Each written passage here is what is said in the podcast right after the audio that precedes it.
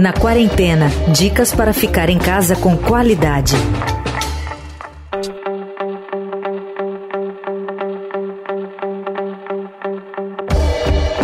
Olá, tudo bem com você? Seja muito bem-vindo, muito bem-vinda. Tá começando por aqui mais uma edição do nosso podcast de toda sexta-feira na quarentena, nesse período que segue e prossegue no Brasil, já que a pandemia ainda está muito ativa aqui em nosso território e justamente pede que fiquemos distantes, o mais isolados possível e seguindo os protocolos sanitários protocolos trazidos aí pela OMS enquanto não tem uma solução mais definitiva, como uma vacina ou mesmo um tratamento para a Covid-19. Esse podcast busca te acompanhar nesse momento que tem um bocadinho de angústia, mas de esperança também. Sempre ao meu lado, ela, Bárbara Rubira.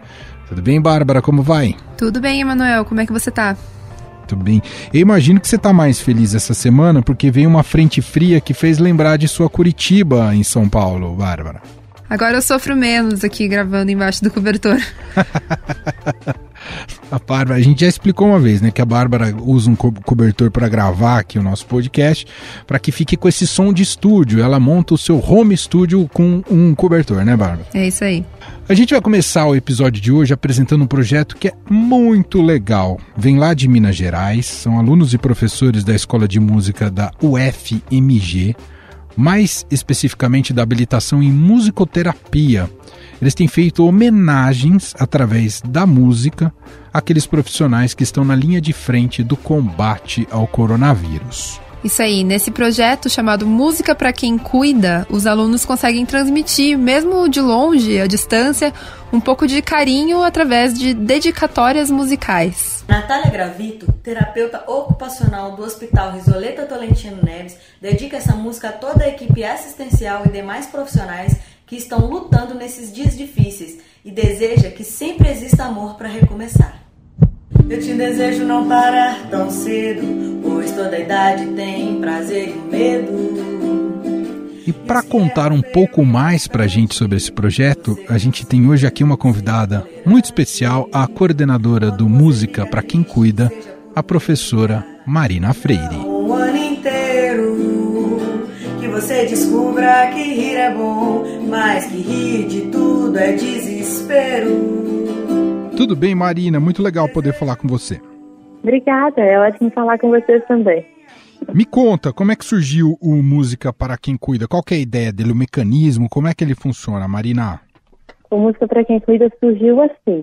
É, nós temos um projeto de extensão na UFMG que fazia vivências presenciais de musicoterapia com profissionais da área da saúde hospitalar e um hospital daqui de Belo Horizonte. E quando começou a pandemia, nós começamos a pensar em formas de não deixar esses profissionais desamparados das vivências de musicoterapia, já que nós não podíamos mais estar presentes naquele hospital. Aí surgiu a ideia de fazer essa campanha nas redes sociais, e aí, ganhando nas redes sociais, nós ampliamos né, a ideia de não ser somente para esses profissionais do hospital que nós já atendíamos, de poder expandir para todos os hospitais de Belo Horizonte e do Brasil. Que sensacional. E ele é exatamente o quê? Como é que é o funcionamento do Música para Quem Cuida? É uma troca de homenagens, é isso, Marina? Isso, a gente chama de dedicatórias. Ah. Então, é uma troca de dedicatórias musicais. Ah, que legal. Em que um profissional da saúde escolhe uma música para dedicar para um outro profissional, que é um colega dele, ou alguém que ele admira, ou uma equipe, ou um hospital, o hospital que ele trabalha, e até hospitais que têm procurado a gente para dedicar música para os seus funcionários, para suas equipes. Professora, o Música para Quem Cuida, ele é uma realização dos estudantes e professores da habilitação em musicoterapia da Escola de Música da UFMG, certo? Eu queria que você explicasse um pouco pra gente o que é a musicoterapia e como funciona esse campo de trabalho. Bom, a musicoterapia, ela é um campo de trabalho, de ciência, que estuda e usa a música como uma forma de atingir objetivos terapêuticos. É, é, um campo de trabalho bem amplo, não é feito apenas com profissionais da saúde, como é a música para quem cuida, pode atender aí de bebês, crianças até idosos. E depende muito dos objetivos. São objetivos assim, a pessoa busca terapia por, pelo autoconhecimento, ou é uma criança que tem algum atraso no desenvolvimento, é, é gestante, é um idoso com demência, tudo depende dos objetivos terapêuticos. Esses objetivos vão ser atingidos utilizando da música. O, o musicoterapeuta vai levar o paciente a ouvir certas músicas, a tocar junto, engajar-se no, numa atividade musical. Então, ela, ela pode ser feita tanto através da audição quanto da musicoterapia ativa, composição de canções, pode ter várias possibilidades. Música para quem cuida, ele é feito por estudantes de musicoterapia da UFMG e, e professores, mas ele não é um, uma sessão de musicoterapia em si, né? Porque a pessoa que a gente, para quem a gente faz a canção, não é o nosso paciente, né? É, é, então é feito por musicoterapeutas, mas não é considerado propriamente uma intervenção de musicoterapia. É, eu queria que você explicasse para a gente, quando vocês estudam mais profundamente musicoterapia, o que, que ela desperta exatamente? No, no, o que, que qual o poder que a música tem para o nosso cérebro, o, o Marina? A música ela tem vários efeitos no nosso corpo, no nosso cérebro, nos nossos sentimentos, em todas as dimensões humanas, né? É, fisiológicas, psicológicas, sociais e espirituais o, nós sabemos que a música é a atividade humana que mais desperta conexões cerebrais. Então, você, você perguntou do cérebro, a música ela não tem uma área específica de ativação no cérebro, como a maioria das atividades. Por exemplo, se eu corro, eu, eu sei que tem uma área motora do cérebro sendo ativada, que é específica da motricidade, né, da, do movimento, da corrida. Ah, e isso com várias outras atividades acontecem um, as conexões, elas são ativadas em áreas específicas do cérebro. Na atividade musical, várias áreas do cérebro são ativadas ao mesmo tempo, não só a área responsável pela audição musical, mas também a área motora, também a área das emoções, também a área da atenção, memória. Então, a música é uma atividade que, que integra o cérebro em atividades como um todo. Falando um pouquinho mais do Música para Quem Cuida, imagino que tem tido momentos muito emocionantes, né, Marina? O que, que você pode contar para a gente desse tempo que o projeto está de pé, que já rolou, que chamou muito sua atenção? Uh, como é que tem sido essas trocas? Nossa, muito emocionante mesmo. As trocas, elas acontecem principalmente através dos comentários que as pessoas colocam nas postagens dos vídeos no Instagram e no Facebook. E algumas pessoas até procuram a gente em mensagens no privado para agradecer pelas homenagens, para parabenizar pelo trabalho. Eu fico muito emocionada quando eu vejo comentários no, nos vídeos das pessoas que pediram as músicas ou de outras pessoas que são profissionais da saúde hospitalar que nos respondem dizendo: Nossa, eu ouvi essa música e foi um momento que eu consegui respirar no meio de tanto estresse que eu estou vivendo nossa, foi um momento que me trouxe paz para a alma e esse dia foi tão difícil. Muitos falam assim, ah, hoje o dia foi tão pesado e foi bom ouvir essa música no final do dia. Então eu acho que isso é o mais gratificante. Que legal. E as pessoas pedem, em geral, música brasileira, Marina? Sim, a grande maioria é música brasileira. Professor, e a música parece ser uma maneira muito interessante da gente levar afeto para as pessoas, né, estando distante.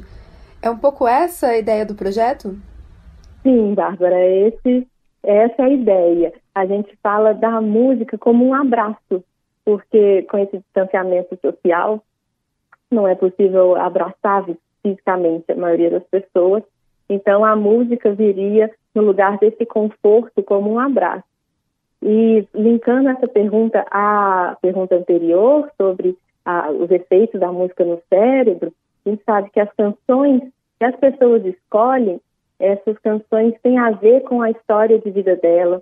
Essas, essas canções as pessoas escolhem porque ela tem uma letra que traz esperança, alguma tem algum alguma, algum ponto significativo para a escolha da música. E quando a gente canta essa música pela, para a pessoa, é, isso vai ativar então nela memórias afetivas que que vão ajudá-la né, a trazer esse, essa sensação de conforto.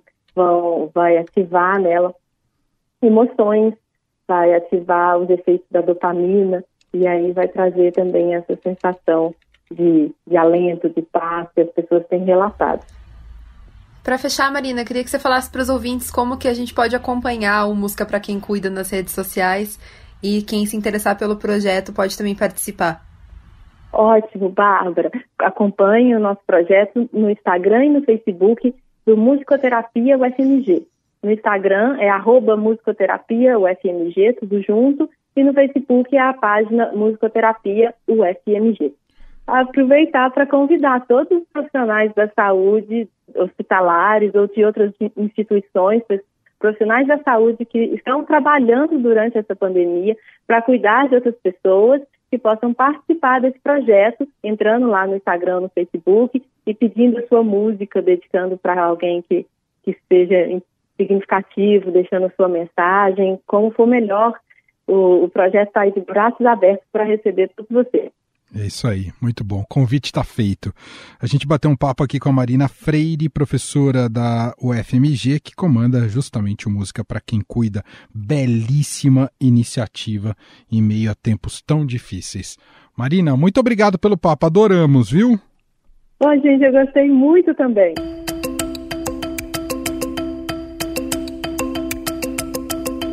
Nesse segundo bloco, Emanuel, a gente vai trazer uma discussão tanto quanto polêmica, não é mesmo? É, você tem toda a razão, Bárbara. Quem aí tem medo de ser cancelada? Aliás, você já foi cancelada na internet, Bárbara? Não, eu sonhei uma vez que eu fui cancelada na internet. Até hoje não descobri por quê.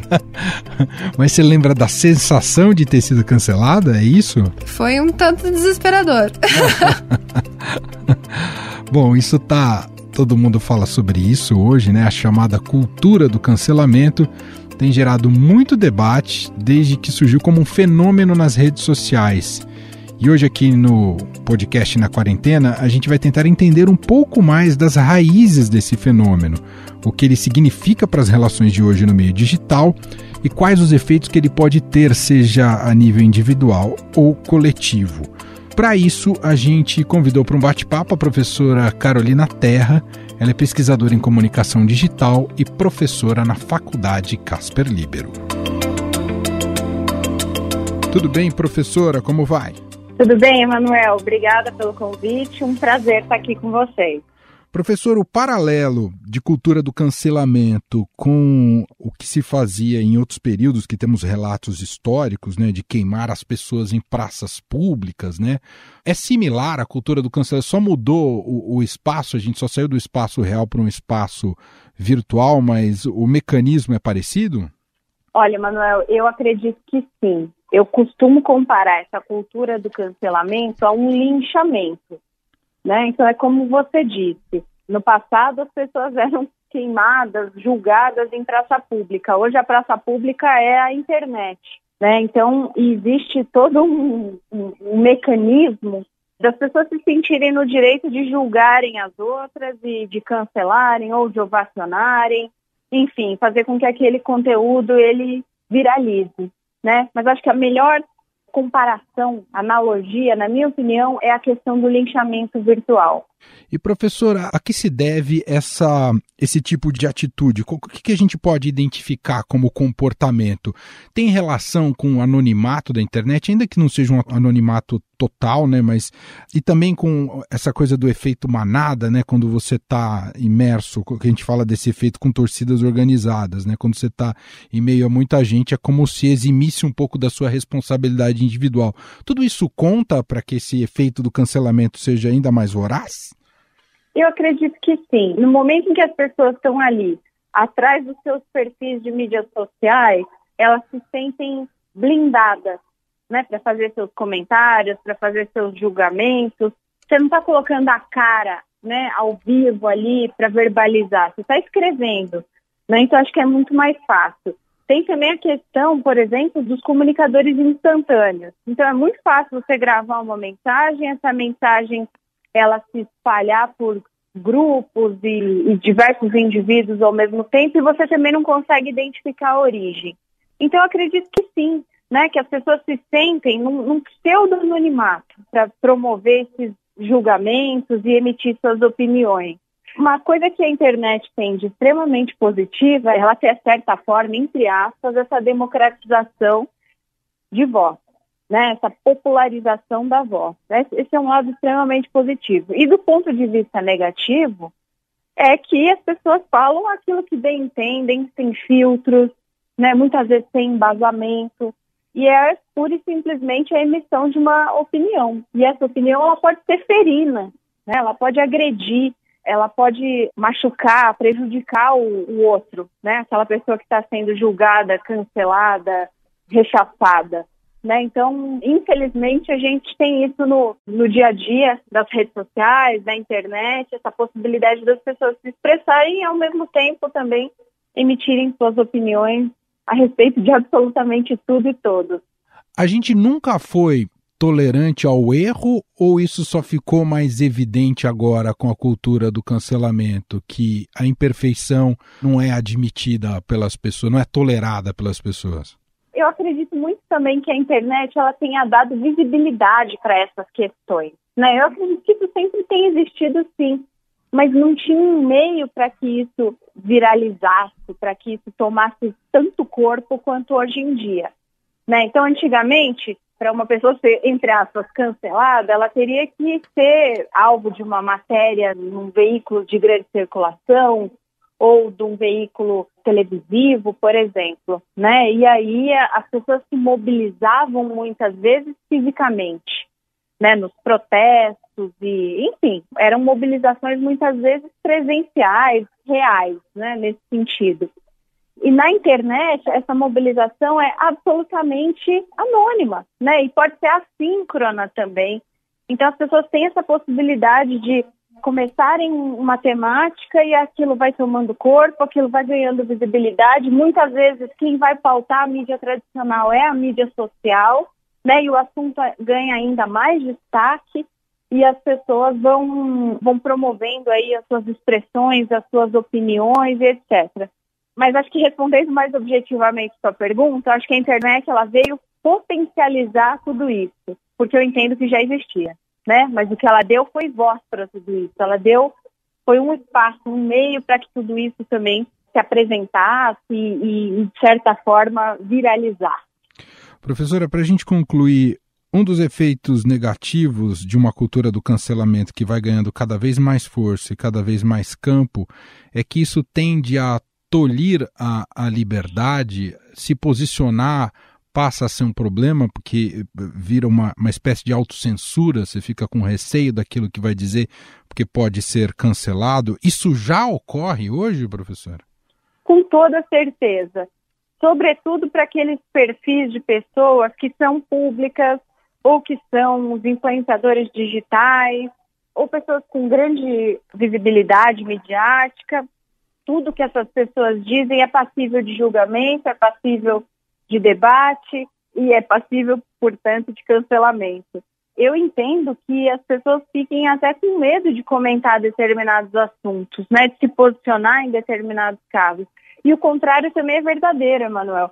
Muitas vezes, esses entes públicos, eles são obrigados a se posicionar por também pressão das suas audiências.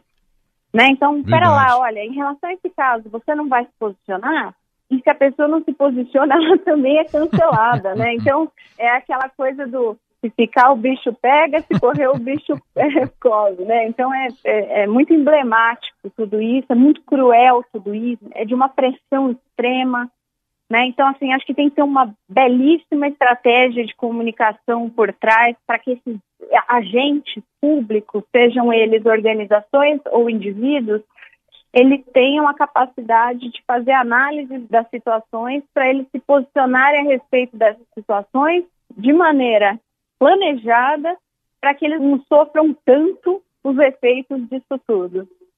É, e esse risco é, é, muito cruel, né? Da perda da autenticidade, quando você passa a moldar a sua op opinião para que ela tenha reverberação de acordo com aquilo que a audiência espera e você não consiga mais dizer o que você realmente pensa, né, professor? Exato, inclusive com escolhas de palavra, escolhas de expressões, né? É, é, tudo tem que ser muito bem pensado, as pessoas têm que estar muito bem treinadas, né? Como se fossem media trainings na, na vida real, na vida da pessoa comum, né? Se ela não quiser sofrer esses impactos. E ainda assim vai sofrer, né? Porque as pessoas é. sempre vão achar um viés, uma interpretação, um olhar que pode ser enviesado, pode ser equivocado, mas para julgar e para comentar e para criticar.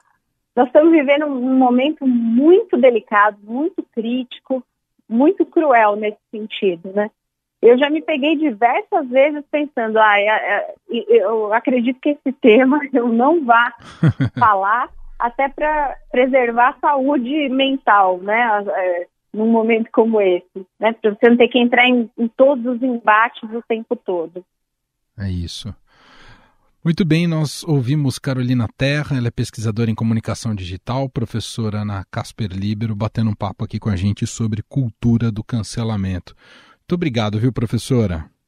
Eu que agradeço o convite, é sempre uma honra estar com vocês. Muito obrigada.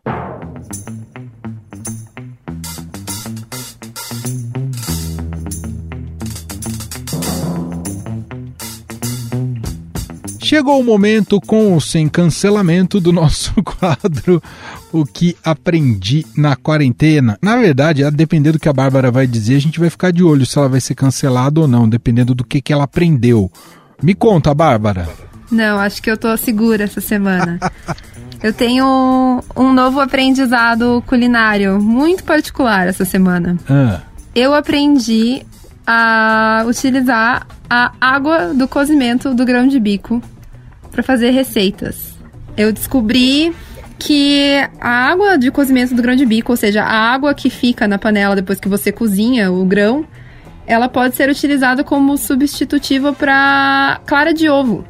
Você pode bater e ela fica em ponto, em pico de neve, assim, fica igual uma clara em neve, mas no caso não é ovo. Você tá de e brincadeira. nisso você pode utilizar esse ingrediente em várias receitas, como um merengue ou uma mousse como mousse de chocolate que eu fiz. Eu não acredito, dona Bárbara Rubira. E funciona mesmo? Não fica com sabor de grão de pico? Funciona. Eu fiquei. Confesso que eu fiquei com receio.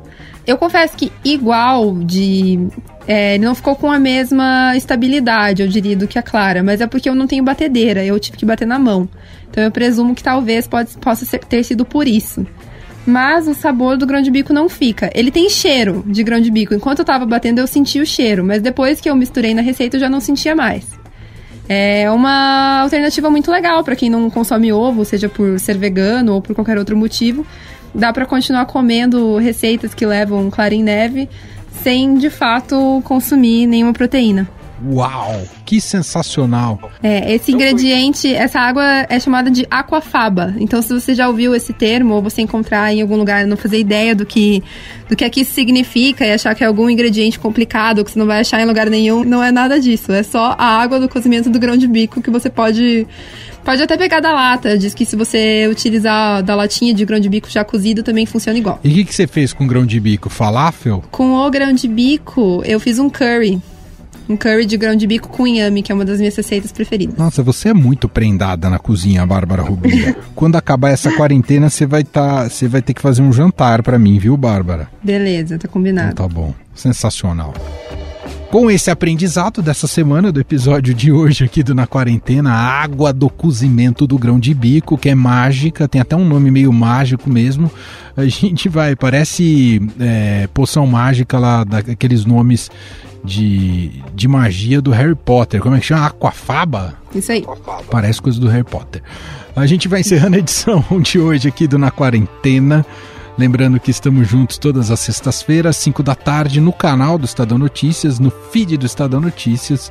E você pode sempre baixar, compartilhar e ouvir em qualquer agregador de podcasts. Um ótimo fim de semana para você. Muito obrigado, Bárbara Rubira, e até semana que vem. Obrigada, Emanuel. Até semana que vem.